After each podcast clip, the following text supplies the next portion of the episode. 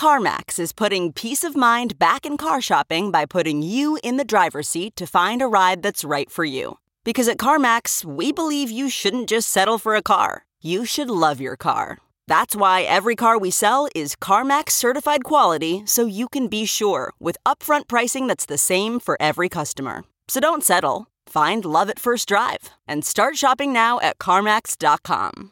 CarMax, the way car buying should be.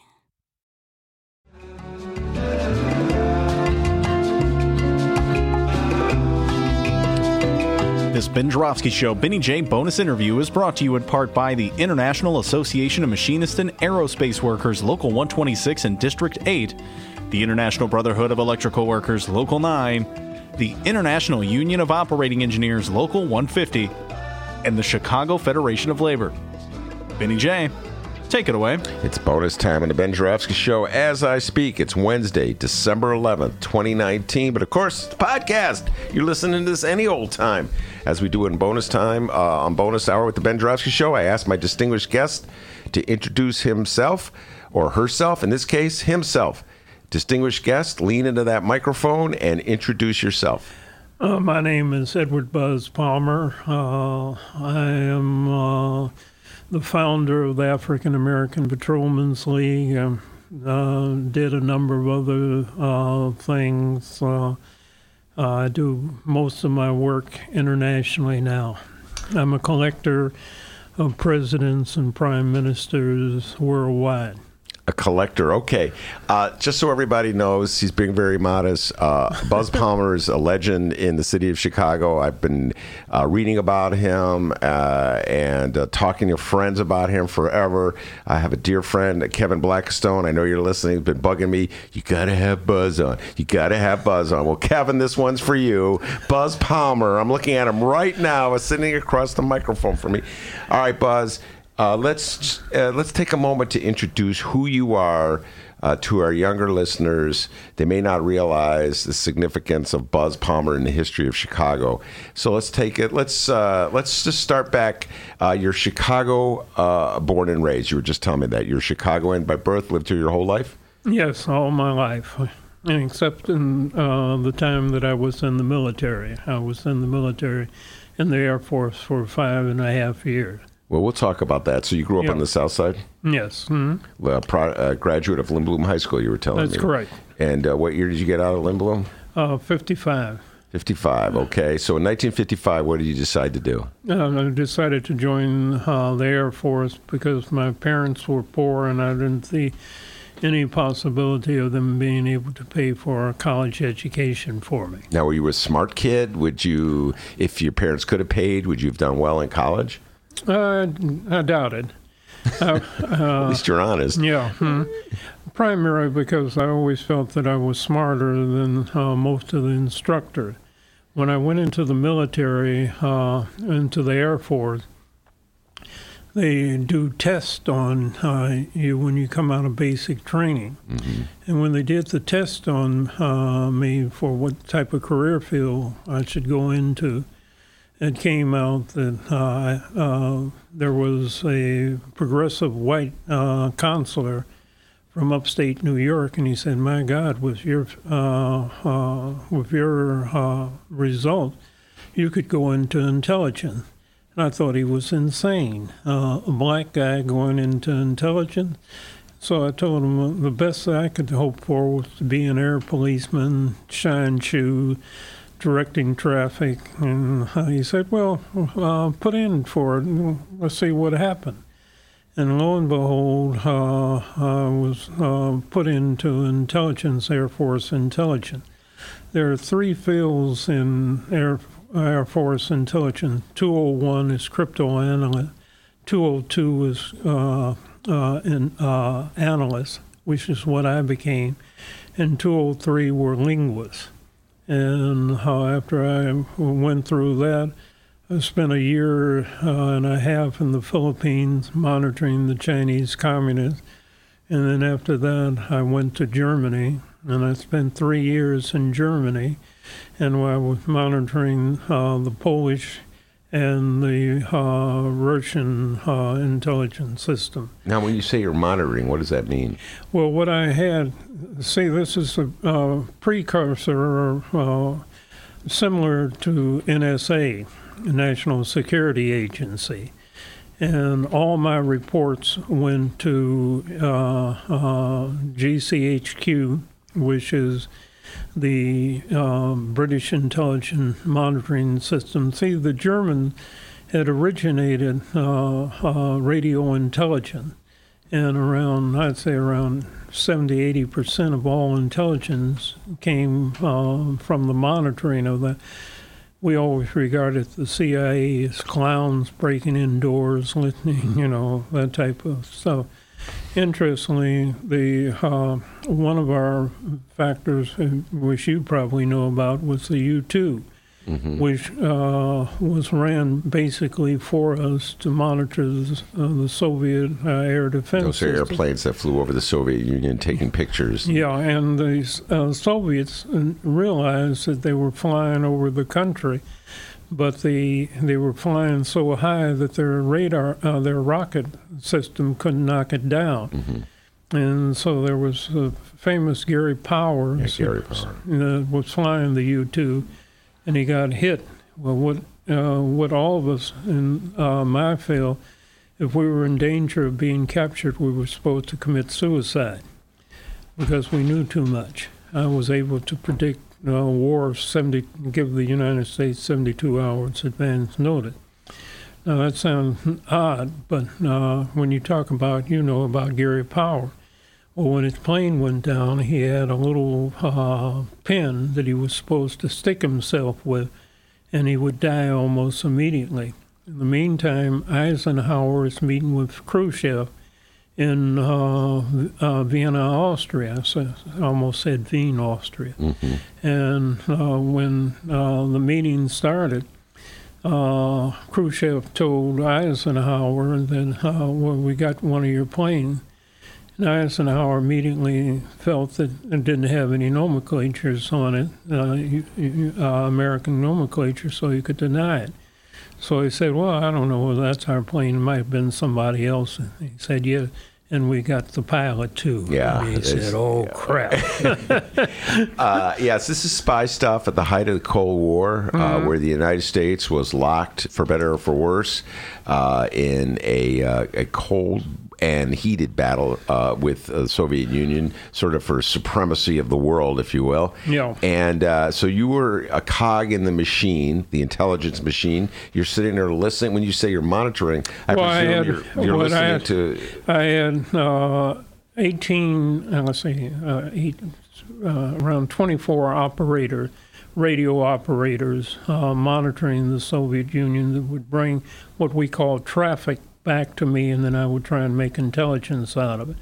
And I had around six, uh, and when I was in China, uh, in the Philippines, we were using Chinese uh, uh, uh, Chinese uh, uh, Chinese experts, mm-hmm. uh, and they would bring the material to me, and then I would try. Do you speak now, Russian? No, I speak German. And so as uh, the funny thing about this is where I was stationed was around eighteen miles from a very per, uh, uh, very important person's home. Do you know whose person that was? No. Donald J. Trump. Oh. That's... You mean at Daddy Trump's home in Germany? Yeah, the, Karlstadt. Uh, Karlstadt. Uh, the, I went there many times for Wine Fest. The ancestral home of our enlightened president. Uh, is that what you're alluding to, Buzz? uh, in his uh, homeland of Germany. Yeah. Uh, people tell me that Donald Trump's uh, rhetoric would sound a lot better if it was uttered in his native German. Sorry. uh, anyway, bad joke that I stole from somebody else. Uh, all right, so you're a spy, basically, is what you're Well, see, what I had was I had a crypto clearance. Now, crypto clearance is one degree above top secret. Mm-hmm. And so almost anything uh, uh, that pertained to uh, uh, And what uh, I was the only uh, black intelligence analyst in the total Far East. Mm-hmm. And then when I went to Germany, I was the only uh, uh, intelligence analyst in uh, Europe. So you're uh, a black guy from Chicago. Let's yeah. just take a moment to appreciate sure. this. It's the nineteen fifties. The United States is at uh, Cold War with the Soviet Union. Some black guy from Chicago, Lindblom High School, the South Side, is gathering uh, intelligence. Intelligence. When, when he says that, folks, basically what they're snooping on the phone conversations of the Germans, the and the Russians, and the Polish, and the Polish, trying to see what the communists are up to, what they know about us. Uh, they probably know that you're listening, uh, Buzz Palmer, so Lord knows what kind of counterintelligence they're kicking back at you, if you follow what I'm saying. So you have to try to figure out what's real and what's not. Now, then you would, what, funnel it on to your superiors, or would you... Your, well, we analyze? Had what was called six-ply, and uh, uh, this was uh, carbon paper. And it was uh, uh, six... Uh, anything that I wrote on it would immediately uh, go to G C H Q in Pelham, uh, England. That was their intelligence system, and to Fort Meade, uh, Maryland, which was the head of uh, U S Air Force Security Service. Mm-hmm. That was part, of, uh, the basic part of uh, N S A. See, N S A, in order to function, it, it needed uh, legs. So each one of the departments of the military in the uh, United States Air Force, it was U S Air Force Security Service. And it was such a, a, a, a disingenuous name. Uh, security Service sounded like you were going around checking doorknobs. Mm. But what you were actually doing was you were trying to figure out what the intelligence of the Soviet Union and... I wasn't, a, uh, uh, uh, at that time, I was rather young and naive. I was only eighteen, nineteen years old. So I uh, didn't have uh, the aversion, uh, the knowledge of what was going on. See, in, in Germany, and well, I got there in nineteen fifty-five. Mm-hmm. But what most people don't know was that there, in nineteen forty-five and forty-six, probably around two, three million Germans lost their uh, lives. Uh, it was called the hunger win- winter, where uh, people couldn't uh, feed themselves, and so they just died of starvation. That's the hidden pages of history. What I uh, really fascinated by are the hidden pages of history that nobody knows mm. about. And uh, one of my great friends, uh, there were two men- mentors in my life. One you knew, Dick Durham, and the other one was a man by the name of Manfred Stassen. Manfred Stassen was one of three people that really ran Germany for probably thirty or forty years. The other two with Manfred was Willy Brandt, the Chancellor of Germany, and also Edward Reuter, who was the chairman of Mercedes-Benz. But what most people didn't know was Edward Reuter was also a socialist. All right, now before sorry, uh, no, much. we bring this uh, up to date. Let me just pause here and and uh, point something out. Mm-hmm. Uh, in the city of Chicago, Buzz Palmer's name uh, is associated with uh, independent politics, revolts against the democratic machine, uh, the creation of the African American Patrolmen's League, uh, the Harold Washington political campaign, which was itself an insurrection. But uh, here's the profound irony: twenty years before that, uh, Buzz, you were a spy uh, for the American government. Uh, and uh, very much involved in spying on the Soviet Union and East Germany and, and, no, and stuff. Uh, Chinese. And, and Chinese. Did it at any point, did you ask yourself, why am I, a black guy from the South Side of Chicago, being an operative for the United States and its Cold War with the Soviet Union, considering the history of race relations in the in the United States, your native country? Well, you have to realize that at that time I was eighteen, nineteen years old and relatively naive and ignorant. And uh, a lot of these uh, uh, uh, to the people that were doing the intelligence work, this was just a job, and uh, uh, had no type of political uh, realization on what we were doing. And uh, I'm sure that the same thing happened with Gary Powers when he was flying the U two over the Soviet Union, which was clearly illegal, mm-hmm. and uh, mapping uh, the military installation, and then they would be passed back to us to try and make more intelligence out of it. So it was just more, it wasn't until later that I become more politically aware. And remember, an eighteen, nineteen-year-old isn't reading Clausewitz or Sutu or uh, anything like that. He's just a, a naive yeah, person. Yeah. Uh, it, for some reason, I keep thinking that Powers' first name was Francis. Gary. It's, uh, Gary Powers. It's Gary Powers? Okay, I'll take your word for it. I don't have the uh, my phone in front of me to double-check you. But mm-hmm. uh, uh, all right, so... Uh, when did, when did you finally leave the intelligence? I was in the military from nineteen fifty-five to nineteen sixty. Okay. I was very lucky. I uh, I came in right at the end of the Korean War. The Korean War just ended in, I believe, fifty-four, and I came in in fifty-five, and then I got out in nineteen sixty. Right before the Vietnam War began heating up. Mm-hmm. So I was very lucky. Uh, I was really what you would call a peacetime uh, soldier. You were twenty-three years old. Yeah. Uh, and so uh, what did you, did you come back to Chicago? Yes, I came back to Chicago, and because of uh, my crypto clearance, I couldn't tell anyone what I did. The only thing I could tell people was that I was a clerk. Well, much more than a clerk, obviously.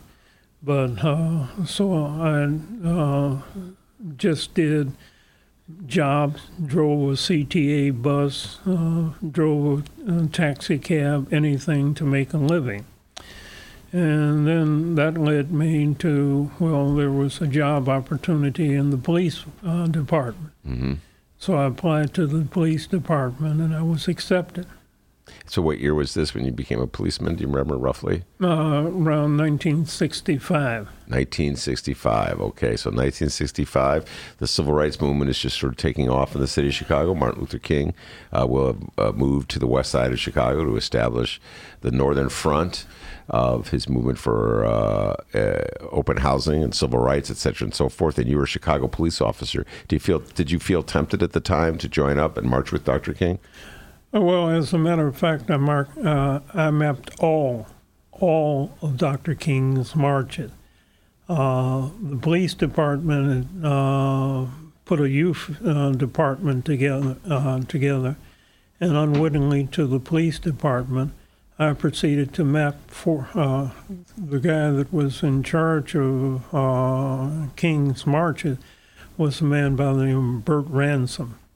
So what I would do is go out personally and go through uh, the uh, uh, routing the King should follow, uh, Belmont, Cragen, uh, Gage Park, et cetera, et cetera. Mm-hmm. And then I gave that to Bert, uh, me and a sergeant, uh, Dick Ford.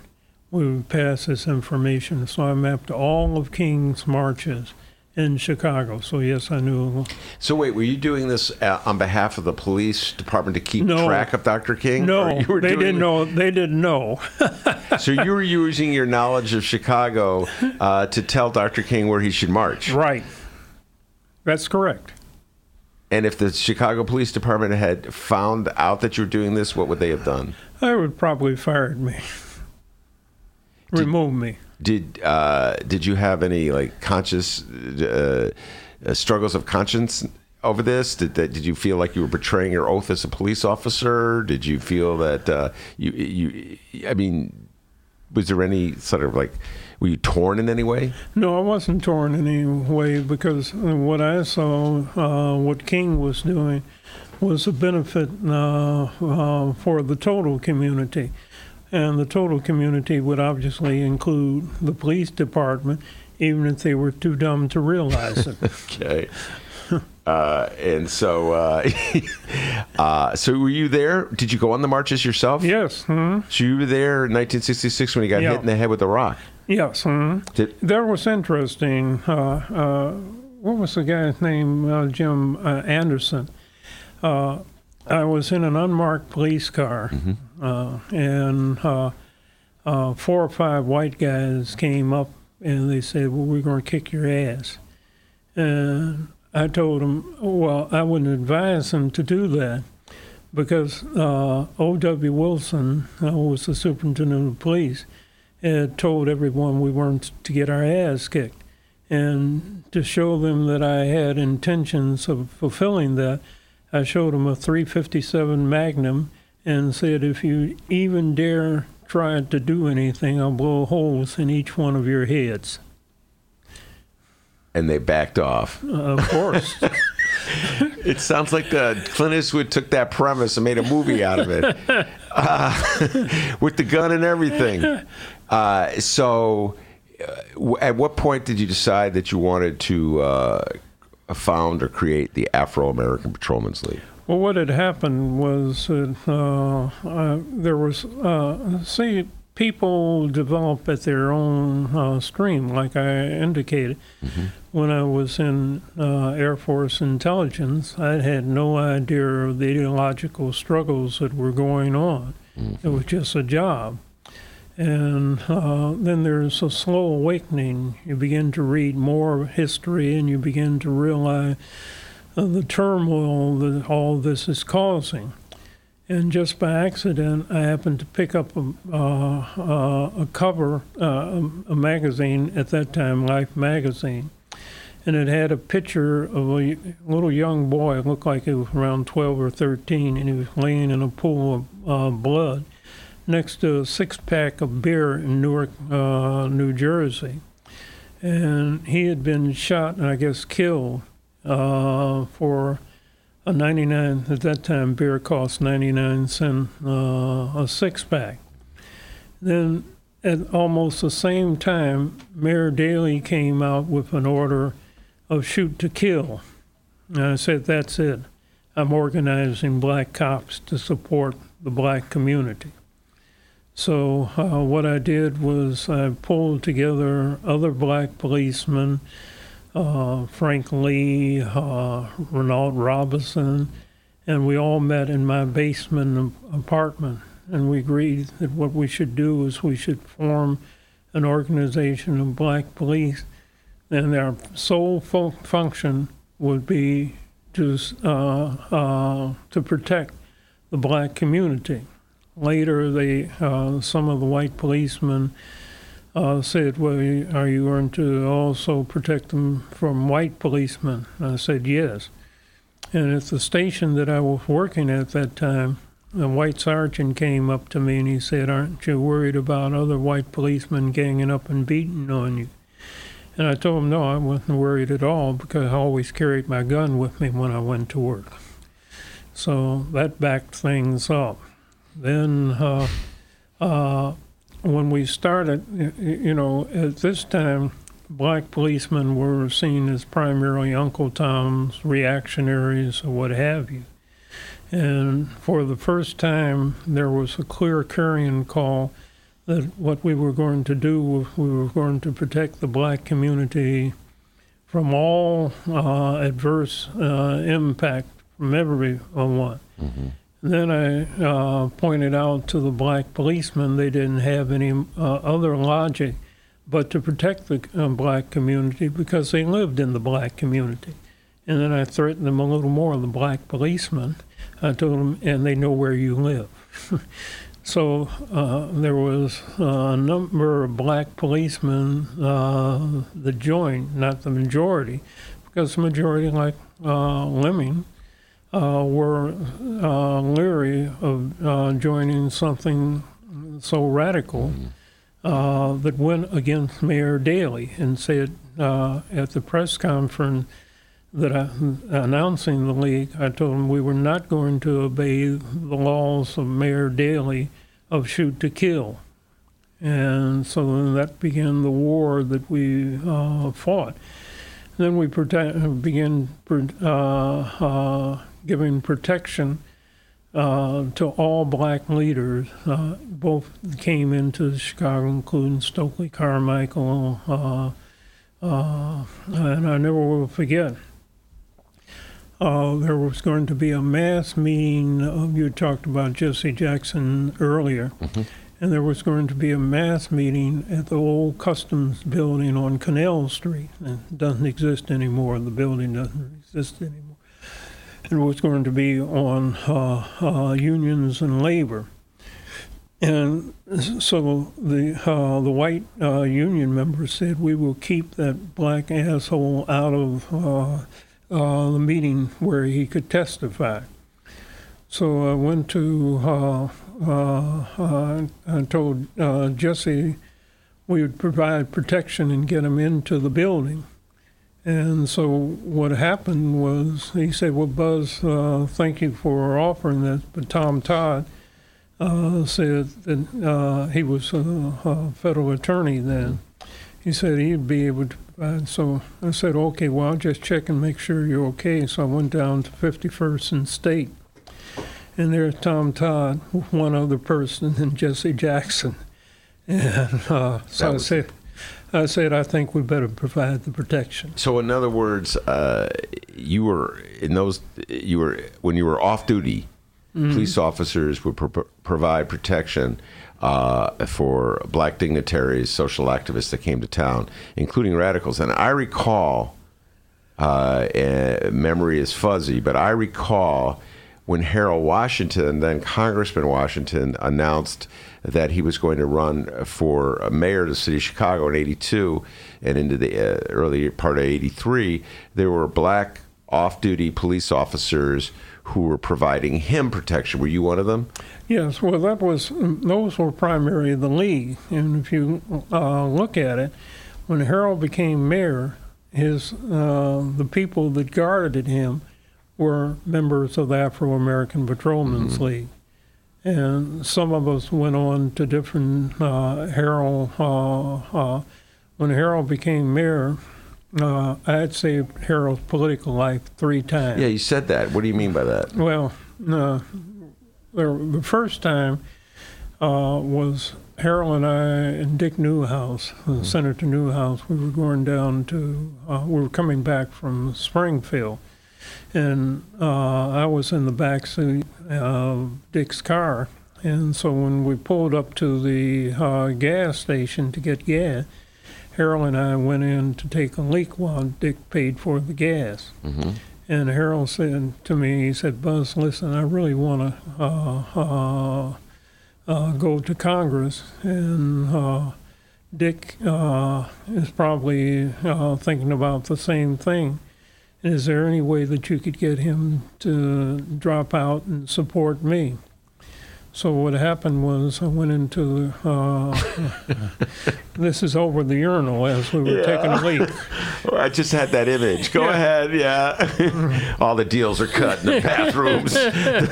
uh, go ahead, yeah. So, so I got back in the car with Dick, and Dick, uh, uh, he always, uh, and both Harold and Dick always listened to me very carefully. Mm-hmm. So I told Dick, I said, listen, uh, Dick, you got the Legislative Advisory Committee, and it would be very good. Harold wants to go to uh, uh, uh, Congress. Why don't you just agree to drop out? And I'm sure Harold would appreciate it. Dick said, okay.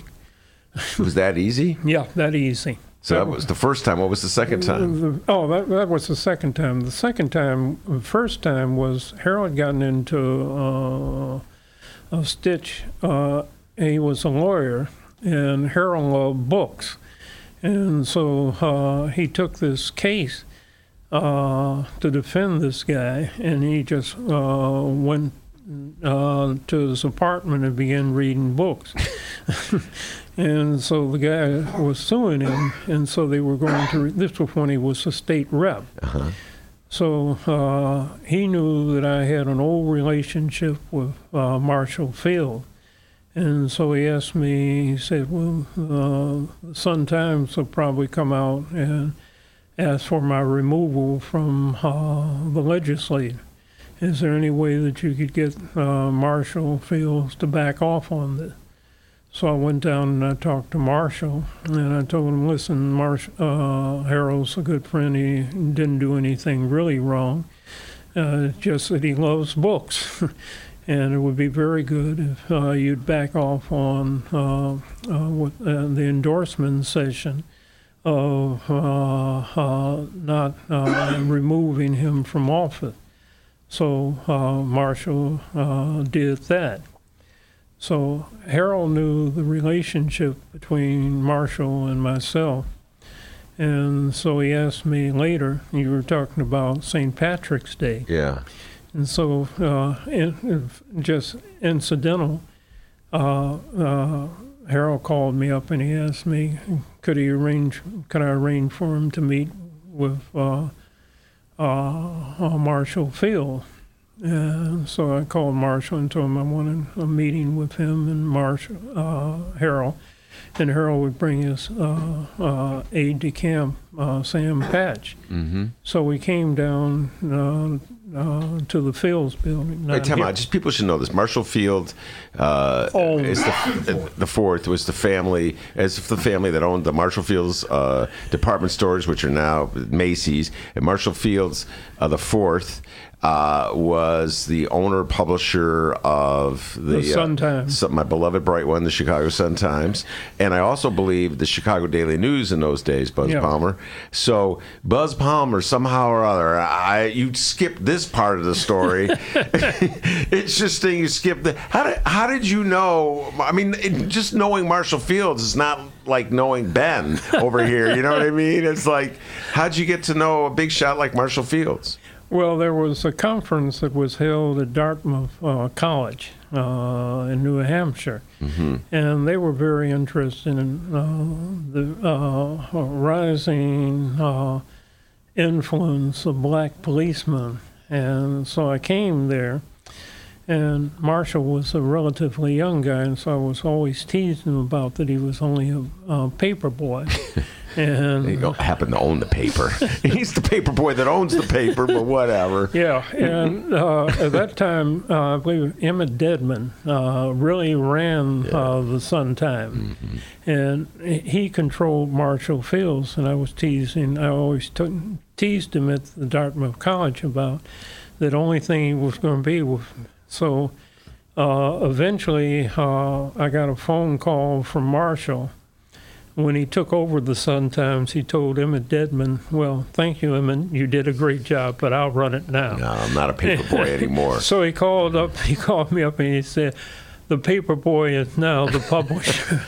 uh, and so the third time, so you used that connection with Marshall Fields? Yeah, and then we talked all the time. And so, uh, uh, like I said, most uh, white uh, leaders always have a black friend that they like to talk to. Who was Mayor Daley's black friend? Uh, let's see. There were so many of them. Uh, I don't know. That, by the way, there's some people out there. Who's this voice coming in? Yeah, this uh, David Robinson is in the studio, and uh, so at any rate, what happened? Yeah, whatever. I know, but that is so funny. You should say that. Uh, every well, how did you phrase that? Every white leader has a black friend. Yes, mm-hmm. I mean that is so Chicago. Buzz, just think about that for a moment. It's not like a black well, friend they will take anywhere, but uh, hey, let me call you up. And Avis Lavelle. No, that's Baby Daley. Baby Daley. Yeah, that's oh, Baby Old Man. You're yeah. talking Old Man Daley. Well, Bill, that was yeah. Dawson. Bill Dawson. Yeah. Bill Dawson. Oh, Bill. That's Bill Dawson was the congressman. He ran the South Side.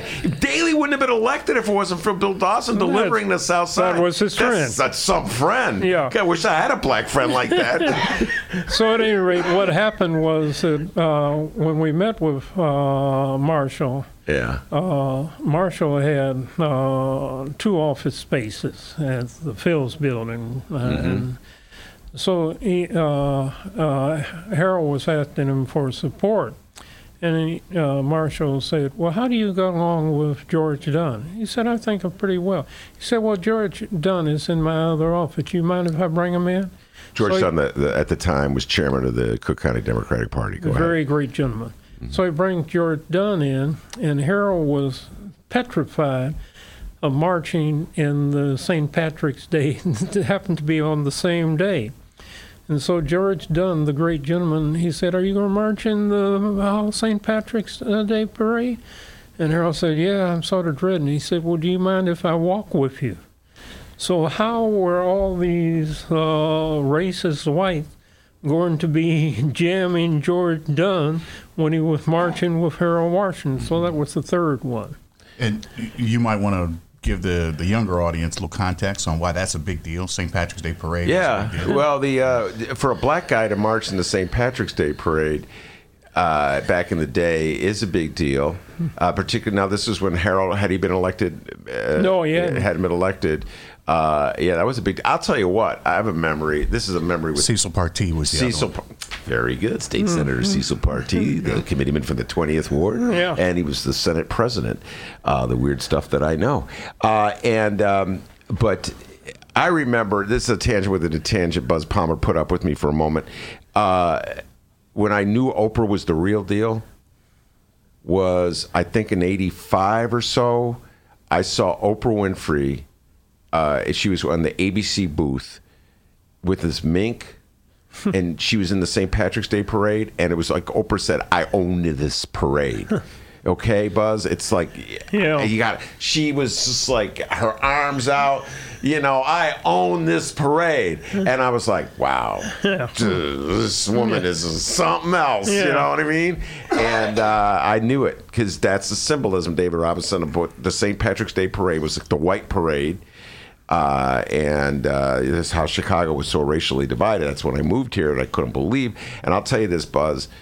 That I, I've told this story many times. That my I first came to recognize, and my own, I was very naive when I moved to Chicago. Okay, and I came to recognize the difference between white and co- black cops, and it stayed with me all these years. In nineteen eighty-three, Harold Washington ran for mayor. He was victorious in the Democratic primary. In those days, the Democratic winner would go against the Republican winner, and the Republican winner was a gentleman named Bernard Epton, uh, a liberal Jewish guy for a Republican from Hyde Park. All of a sudden, he became the Great White Hope. White people in the city of Chicago, t- to almost. my amazement, almost, almost. Well, he, I mean, he became their hope. Mm-hmm. He did not achieve the dream they wanted. Were supported him. They were pouring into his campaign offices, and his campaign offices were just down the street from where I used to work for. Before told, it's too late. Before it's before too it's late. Too late. For, for, right. for the reporter. With watermelon and, and chicken. And so many bl- cops. There were so many cops, and, and, and so much the opposition of to Harold was from the police department. I remember I was standing outside City Hall one time talking to this uh, gentleman, a black guy. And so I said, "What do you do?" And he, uh, police officer. Oh, and I said, "Oh, well, you must be for Epton, you know, because he's a cop." He looked at me like I was crazy. He goes, "I'm for Harold Washington." And I thought, I said to him, "I thought all the cops were for Epton." Mm-hmm. He said, "The white cops are for Epton." And that's when I learned. Yeah. Naive guy who doesn't know Chicago, that there's a difference between white cops and black cops in the city of Chicago. Yeah. Hmm. And uh, that was a powerful lesson I learned that day. Side story, sidebar story. Um, in the second run, I, I had come back to town to get involved with everything. Uh, so it was about eighty-six, I guess. Um, and my assignment was to go to the projects and register voters and get the brothers ready for Harold. Uh, let me tell you the power of Harold. So, you in those days, if you went to the Jets, they had guards out in front, um, gang gangbangers out in front, and you couldn't, white cops definitely not, and anybody else couldn't get in the building. So I would go and I'd you know give the brothers dap, say, "Yo, man, I'm trying to sign people up for Harold." "Harold, hold up." They go upstairs, and and they would come back down and say, "Come on." And they would take me door to door, and they'd be like, boom, boom, boom, boom, boom. Somebody open the door. "Yo, sign this." That was yeah. it. That was it. And so I would get every building on State Street, every building in the Green, and Al Kendall and I ran the projects. But the power of Harold was, if if you were with Harold, you could cross those lines in the community that were dangerous otherwise, and be invited and walk through. And nothing like that exists anymore. Nothing like that no. exists. And see, when Harold... You're right. Yeah, yeah. you're right. When Harold was running, he asked me to coordinate his campaign. First, he asked me to coordinate the total city. And then he called me back and he said, listen, I'm getting pushback from whites in Hyde Park. Uh, and uh, so what I'm going to have to do is divide this up. Jackie Grimshaw will do the white part, and you'll do the, uh, the black south side and west side. And so I began coordinating that. And one of the things, the black nationalists uh, had sort of an aversion for the Democratic, black Democrats. Stroger, Eugene Sawyer was uh, an alderman at that mm-hmm. time. Sixth Ward. Yeah, and so what I did was uh, I felt that if they had a real option of getting off the plantation, they'd get off the plantation. So I went and met with Stroger, met with Gene Sawyer, now Sherman, all the leadership. Mm-hmm. And they were all telling me the same story. Uh, they wanted to support Harold, but uh, the black nationalists uh, wouldn't give them any uh, uh, Harold uh, literature. And I said, well, I'll handle that. So I went down to the warehouse where uh, uh, Harold's uh, literature was. I said, uh, with a truck, and I said, okay, I want the, uh, I want the literature. And yeah. They said, well, who are you going to give it to? I said, I'm going to give it to uh, the ward committeeman. They said, well, you can't do that. I said, oh, yes, I can. They said, there's a lock on the door, so I uh, got a, a sledgehammer and broke the lock, uh, loaded up the trucks, and took it back to Stroger. Uh, it was a risk, but I felt that Stroger, now Sherman, Gene Sawyer, I forgot the other aldermen out there, or if they saw a real opportunity to get off the plantation, and they did, and they got off the plantation. And see, what isn't commonly known is that uh, uh, Harold Washington and John Stroger had a historically long relationship of uh, the young uh, black Democrat uh, club. Mm-hmm. And so they uh, uh, they really carried the election. They they carried it. Mm-hmm. And so after Harold became mayor, uh, he asked me what type of position did I want. I could get any position I wanted. And I told him I wanted to be foreign minister. Every city needs one. so, so Harold looked at me and said, God damn, Buzz, there ain't any position uh, foreign minister. And I said, well, I guess that means that I don't get a position. And later something came across my desk about Sister Cities International. And so I went down and I told Harold I wanted to uh, uh, reconfiguration the Sister Cities Committee, which was tying uh, uh, cities into Chicago. I told Harold that I would be the chairman and would make the decision, and he would be the honorary chairman. And Harold looked at me for a while, and then he bust out laughing. He said, "Oh, you mean a Buzz Palmer operation?" so, so Ben, you might want to have him talk a little bit about what else he oh, was doing at the time. Yeah, Comprand and challenging mm-hmm. the university and building the stuff at I I T. Mm-hmm. Well, I was actually going to ask. Oh, go ahead. Anything yeah, I, I was actually going to ask you since you, you mentioned Harold Washington. Mm-hmm. And your closeness to Harold Washington. This has been on my mind lately. Uh, he died, the anniversary of his death, David Robinson, was a couple of weeks ago. And the political fallout in the city uh, thirty years later uh, is still very dramatic, Buzz Palmer. And uh, so why don't you recoll- uh, do a little, uh, go back in time to the day Harold died in nineteen eighty-seven and uh, where you were and, uh, you know, your memories of that day. Well, the weird part about it was that uh, uh, John uh, John Casey, he was the president at that time of the Metropolitan Y M C A, and one of the most powerful men in the, uh, the city. And he told me that they had Harold's uh, appointment book for the last day of his life. And he died at ten o'clock.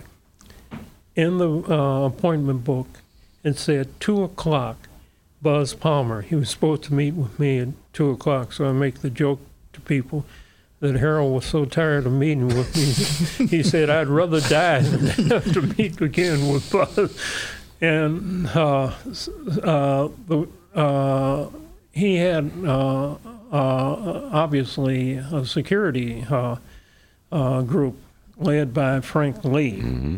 And what happened, it turned out that Frank Lee, before he was a policeman, had, uh, uh, uh, uh, had a nursing certificate as well. And this is a black guy from the West Side, around six foot three, and you never think of him as a nurse.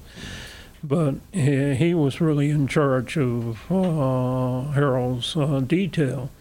So he, uh, he and Harold uh, and the detail went to fiftieth and the Lake, and I had a big breakfast. Then they came back to City Hall, and when they came back to City Hall, Frank told me he took Harold's uh, coat. I went to hang it up, and Harold killed over. And when he killed over, Uh, Frank immediately began trying to, how do you pronounce it, rescue? Resuscitate. Resuscitate, resuscitate uh, him, and he was on the ground. Now, what most people don't know, according to Frank, while he was trying to uh, bring Harold back to life, he looks out the door, and there's the commissioner of health uh, and another doctor, and he yells, help, uh, the boss needs help. And they both turned around and walked away. Whoops, conspiracy. Mm-hmm. They, uh, I don't know, this is what Frank told me. And then they obviously they took uh, Harold to the hospital where he was pronounced dead. And Look, look I, I have to say that again. So the two big, biggest, most important chief doctors in the city and the county were in the room, or at least outside the door, saw it happening, Walked and, away. And walked away. What do you make of that? I don't know. Frank doesn't know either. He was really uh, perplex uh, why they turned around and walked away. But they did walk away. So the folks in the hood have always believed there was something tricky. Oh, I, yeah. I mean, this is a but whole other... Frank, Frank yeah, this, always... It's a scoop. Frank always contended that... Uh, uh, What Harold died of, though, was overeating. Thank you. Yeah, yeah. Please repeat that for the the, the witness, uh, the court, because uh, I, I, I, I mean, I, I don't pretend to know Harold Washington, but I watched him uh, all the, and Harold got bigger and bigger. And bigger. Yes, that's Two right. things happened, uh, David and Buzz, and you know this as well as I do. One, uh, because he became mayor. But three things really. He became mayor. He he didn't. He stopped exercising. He stopped, yeah. People pick him up. He didn't have to walk anywhere. You know, he was sh- so any just basic exercise. And he, plus he was sixty-four, sixty-three years old. So he's not a young man. Two, he was a great athlete. Uh, when he boxer. was coming up, a boxer, and he was a runner. But by the time uh, he was mayor of the city of Chicago, he was at least sixty, seventy pounds uh, overweight. Well, and they... he smoked. Yeah. And he never turned down one of those church dinners that them ladies would serve him. Yeah. Never. So, you know, I, I, I'll, I'll entertain a conspiracy theory as much as the next guy. Yeah. Uh, Buzz and David, but I never have bought into this conspiracy. Be- and oh, and I cannot help. I got to add this: the pressure. Yeah. Harold Washington was under the pressure of expectations from black people in the city of Chicago, the hatred from the white establishment in the city of Chicago, trying to do the right thing all the time. I, I don't know how he. I mean. You and know, see, it, that could crumble anybody. One yeah, of the yeah. things that you always had to uh, factor in. Was Harold was unusual as uh, a, po- a political leader. He was an intellectual. He read all the time, all the time. When he died, what they found, uh, they said, well, he must have uh, stashed away a fortune. What it turned out, he, I believe he had an insurance policy for around eighty thousand dollars, but he had tons and tons of books. Yeah. And the only thing he loved to do was read. Yeah. And that's why we got along so well. Yeah. I uh, people tease me. They say, oh, Ben, get over it. It's thirty-two years ago. Uh, and I I still haven't got over it, Buzz Palmer. Um, and rightly you know. so. thirty years well, ago, the steel mills were still cranking. Mm-hmm. The industrial capacity of the city, people were working with with jobs that they could have, a couple cars, send kids to college, buy a home. In thirty-five years ago, two things happened. The deindustrialization of the South and West Sides, which caused a loss of two hundred fifty thousand jobs almost overnight, and all of the associated and, and, and sort of concentric circle of economic development imploded everything. Mm-hmm. So what replaces that? Drugs, you know, the, all, the whole bit. Uh, and then when Harold and the coalition fell apart, this is why we're here today. Yeah. yeah. Mm-hmm. Yeah. Uh, By that uh, interpretation, Buzz Palmer? Yeah, absolutely. Absolutely. Uh, uh, see, and, uh, the demise of the family, uh, a young uh, guy uh, would knock up a girl, and uh, then the families would get together and they say, well, you knocked her up, now you're going to be a family man, and you're going to have to go out to the steel mills. Uh, her father... Uh, will uh, get you a job in the steel mills, or uh, there was a big factory, Westinghouse, on, I believe, California, or one of the uh, major streets, and all those are gone now. And uh, what you've uh, uh, seen uh, during the time after Harold died, you have to remember there were numerous black banks that were uh, providing substance uh, for development in the community. There was South Shore Bank, Gateway, uh, uh, South Side Bank, on and on and on. All those are now gone. Almost all the restaurants in the uh, on the far south side are now also gone. It became uh, desolate. If Harold was alive, uh, Lightfoot is now beginning to talk about, see, there's been uh, around three hundred thousand blacks that have left the city of Chicago. And uh, what uh, Lightfoot is talking about is trying to uh, stench uh, the flow out. And what's tied into that is uh, the question of job. Mm-hmm. That's why... Uh, uh, There's been numerous reports of the deindustrialization of uh, good-paying jobs. And what uh, my son David is trying to do is uh, get uh, uh, some of these jobs back uh, in manufacturing, because manufacturing has a tremendous ripple well, effect. Well, let's let's let's uh, uh, close this interview yeah, with this point. Sure. Uh, with this point. Uh, it's and it's interesting that you mentioned uh, Lori Lightfoot's initiative. We've talked about that in the show already, and probably write about it as well. Lori Lightfoot uh, gave a speech the other day. It was an interesting yeah. speech, uh, far different than anything I ever heard come from Rahm. Uh, she was talking about the future of the city of Chicago, and Lori Lightfoot said, and I'm paraphrasing, and uh, sure. that uh, the city uh, cannot be uh, strong again, will not be as strong as it should be, Uh, until we end this out-migration. Uh, and the out-migration uh, is our black people. And, Buzz, I'm going to tell it to you the way I see it. And disagree with me if you want. But that was never an issue or a quote-unquote problem when Rahm and Mayor Daley, I never heard, we're the mayors, I never heard anybody complaining about black people leaving Chicago. This has been going on for a long time. And uh, so I give, I've had my issues with Lori Lightfoot and some issues, but I'll give her credit for this. She was the one who said, this is a problem that we have to address. And I want to see us uh, work on this and change this. Uh, so do you feel there's any hope? I mean, you've been living in Chicago your whole life, the, the fifties, the sixties. You saw the black people move to Chicago. You saw these neighborhoods expand.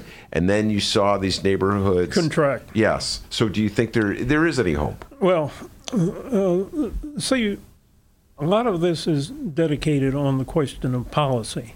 Uh, my friend uh, Jim Flagg always talks about the role that uh, L B J played, which uh, when he came up with the Great Society.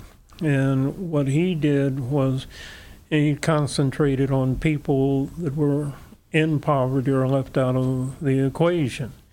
And uh, uh, everybody talks about Reagan and they talk about other people, but nobody talks about anymore about L B J, because his focus was on poverty and bringing people out of poverty.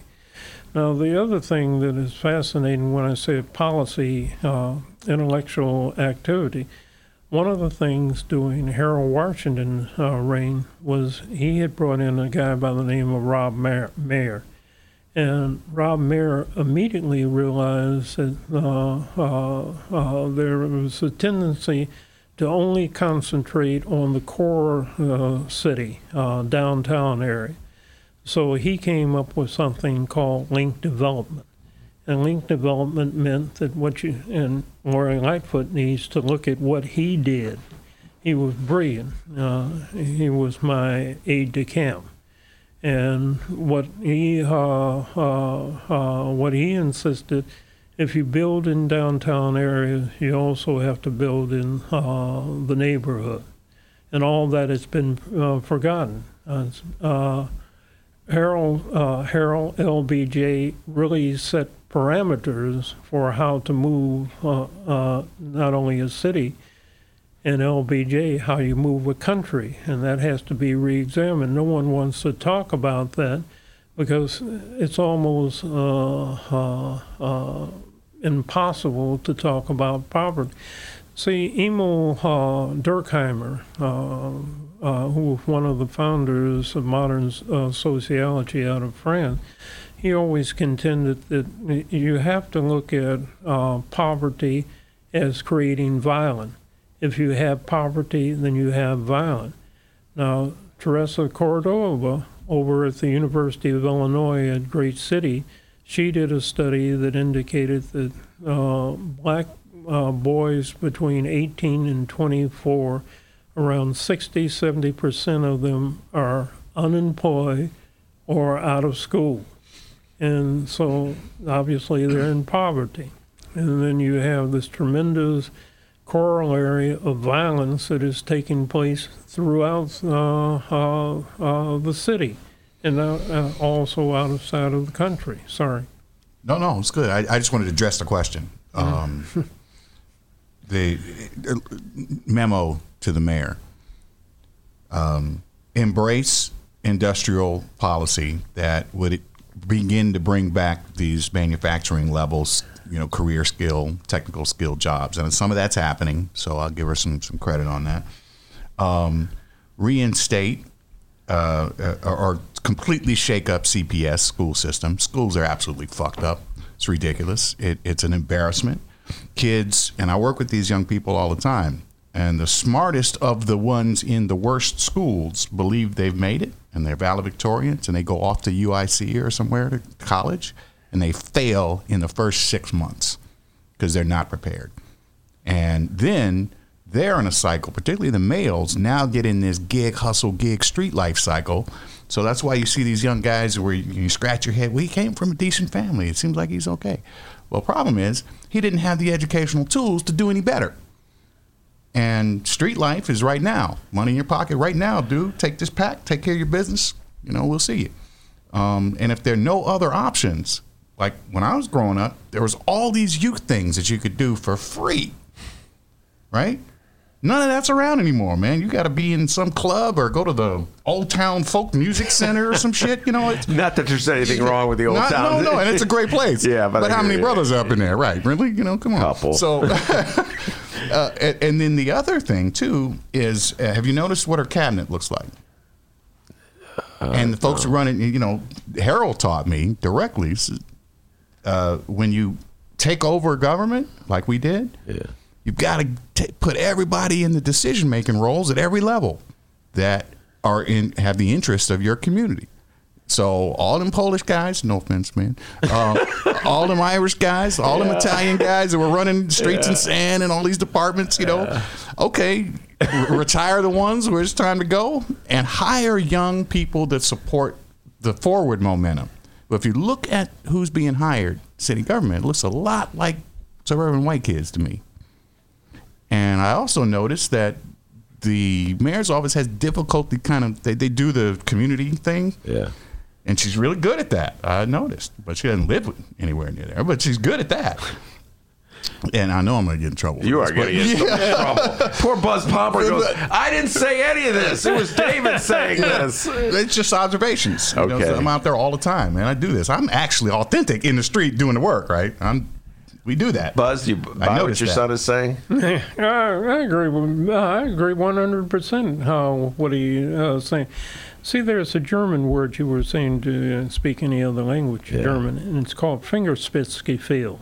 And what it means is you feel politics through the tips of your fingers. And if you're uh, isolated from uh, the feel of politics through actual your fingers on the pulse of uh, the, uh, the society, you're lost.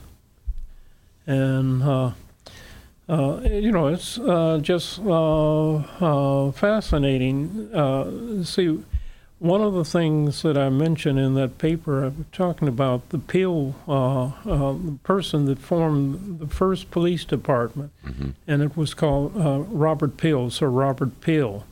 And one of the things that he talked about was uh, eighteen fifty-two.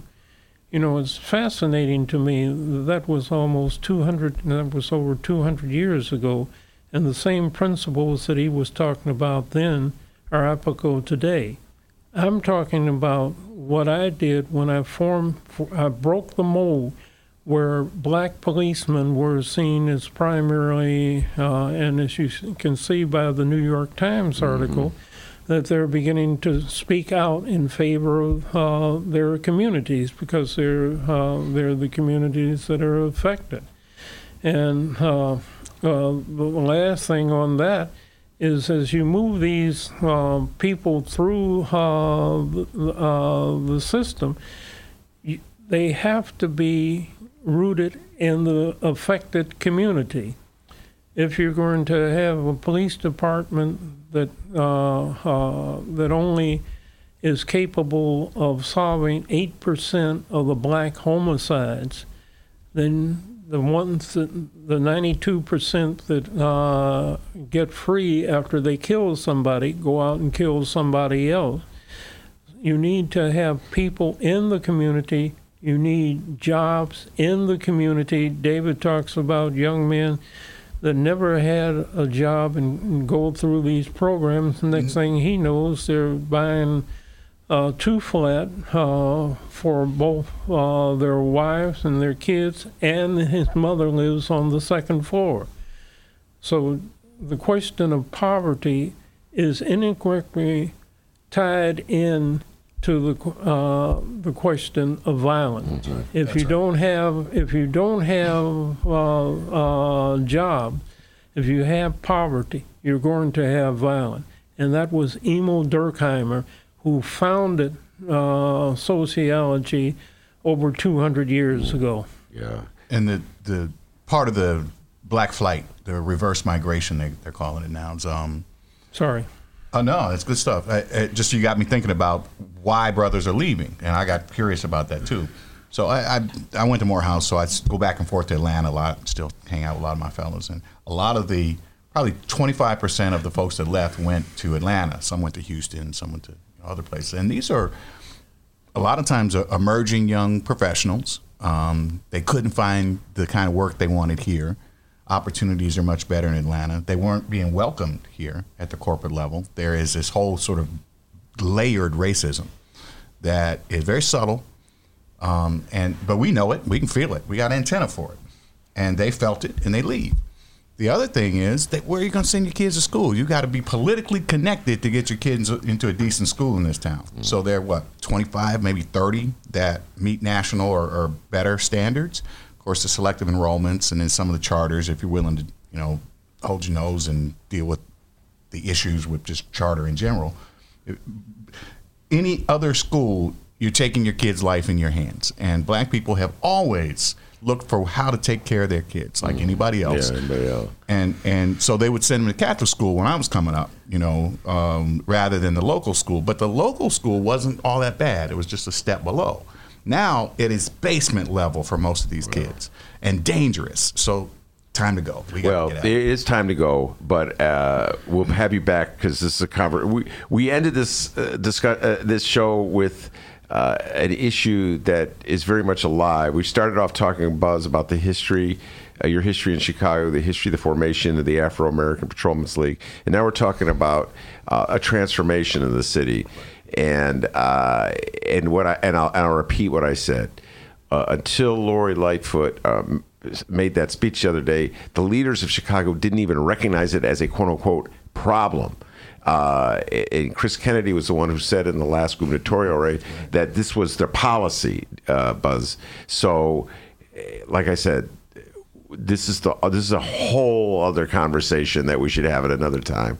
Uh, so anyway, I want to close it down now. Uh, Buzz, I want to thank you very much. David, I want to thank you as well. I thought you were going to sit there quietly, but he couldn't help couldn't help myself. He was man. writing me notes. I'm trying to read his notes, and he finally just said, "The heck with it, I'm going to." Uh, and uh, thank you very much, Buzz Palmer. It, was too, it took me too long to get you in the studio, mm-hmm. and uh, we'll have you back real soon. Uh, Buzz. And, and maybe his even smarter wife. Mm-hmm.